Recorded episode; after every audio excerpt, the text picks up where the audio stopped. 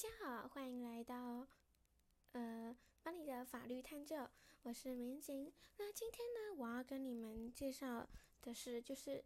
因为像我自己，我本人呢，现在是有在想，就是有在看法律的书。那我这一次呢，我觉得呢，这个法律的书呢，它是就是它是利用一点小故事，它叫做小学的呃小什么忘记了。我忘记了，那他就是在介绍一些基本的法律常识，我们一定在学法律前一定要知道的一些法律常识。那在这边，我要先跟大家分享一个，这个呢不是在书里找到的，这个呢是我在网络上我自己在网络上找到的。好，那这个呢是在介绍刑事诉讼的日期与期间的，应该说的期日与期间。其日与期间，我们平常作为一般名词使用，显不出它独特的意义。一旦当它列入刑事诉讼法中使用，意思就不同。在刑事刑事诉讼中的其日，是指法院和议庭的审判长、受命法官、委托法官或长。长官为进行诉讼，通知或传唤，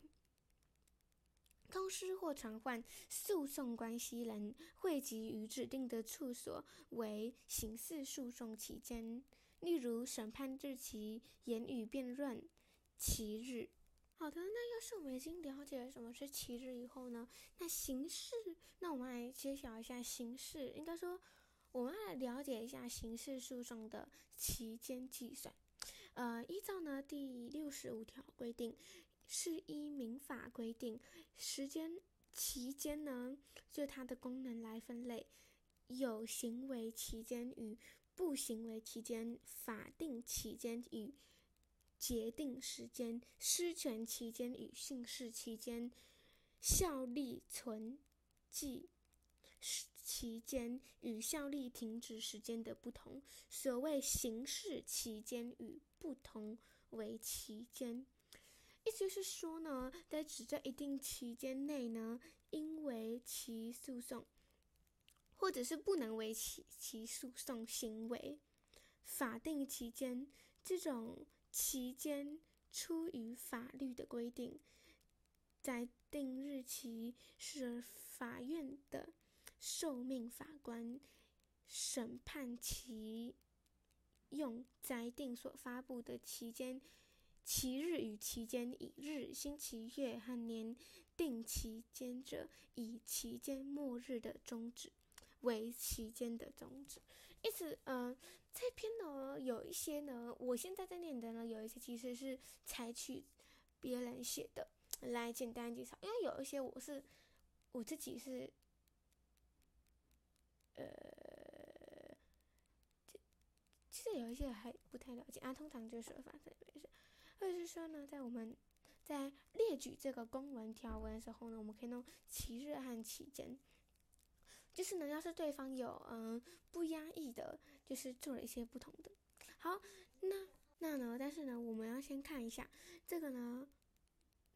但是我采用的这篇文章呢，它其实呢不是非常准确的，应该是在一百一十二年八月七日，那现在是已经不是这个时间了，所以它不一定是最准确的。因为呢，其实要是你有订阅法律部的话，你就会知道，它每天的条文都是日新月异，嗯，一开说一秒变。一关，但是还是说一层一层走到最上层，但是还是非常容易可以过，而且再加上现在的法律，嗯，应该说台湾还好。像我以前有发表过说，台湾是法官不能临时改变条文，但是在国外是可以的，所以呢，其实我觉得这个法律其实说来说去并不是非常准确，要是你真的是走在走法律的。这是在演法律的，那你就会可能会觉得，哎，怎么我知道的跟现在这篇文章讲的有一点不太一样？对的，应该正常来说应该会不一样，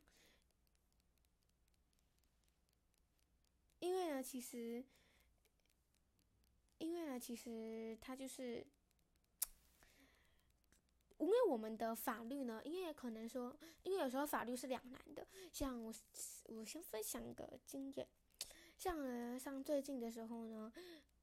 我，我应该不是最近，上个暑假的时候呢，我爸呢就去带我们去小琉球，然后我们就看到一个海龟的脖子被海细的塑胶线缠住，我爸就很想去救它，但是我妈就一直说，不是我妈，就是。好像是我还是我爸还是我妈，就是我们家就是有一个有两种想法，一个是要救海龟，然后第二个就是就碰到海龟会被罚钱，我们就在这个两难的处境之中，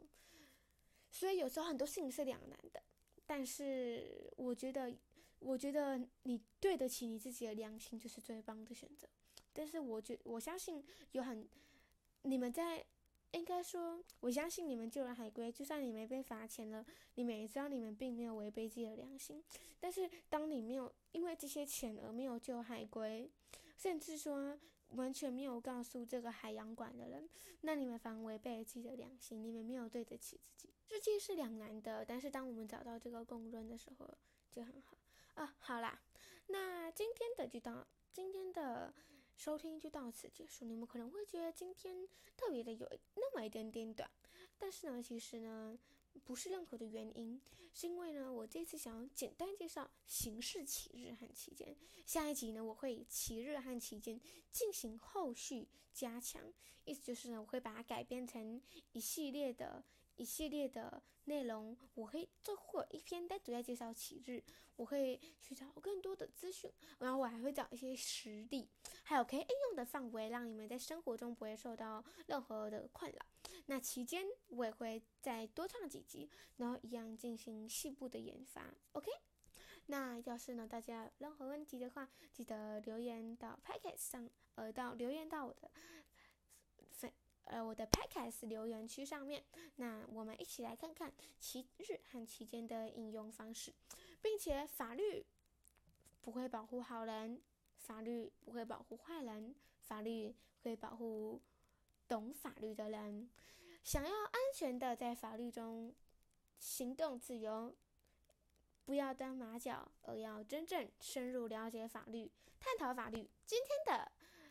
今天的法律探究就到此结束，谢谢大家的收听，我是班尼下次再见，拜拜。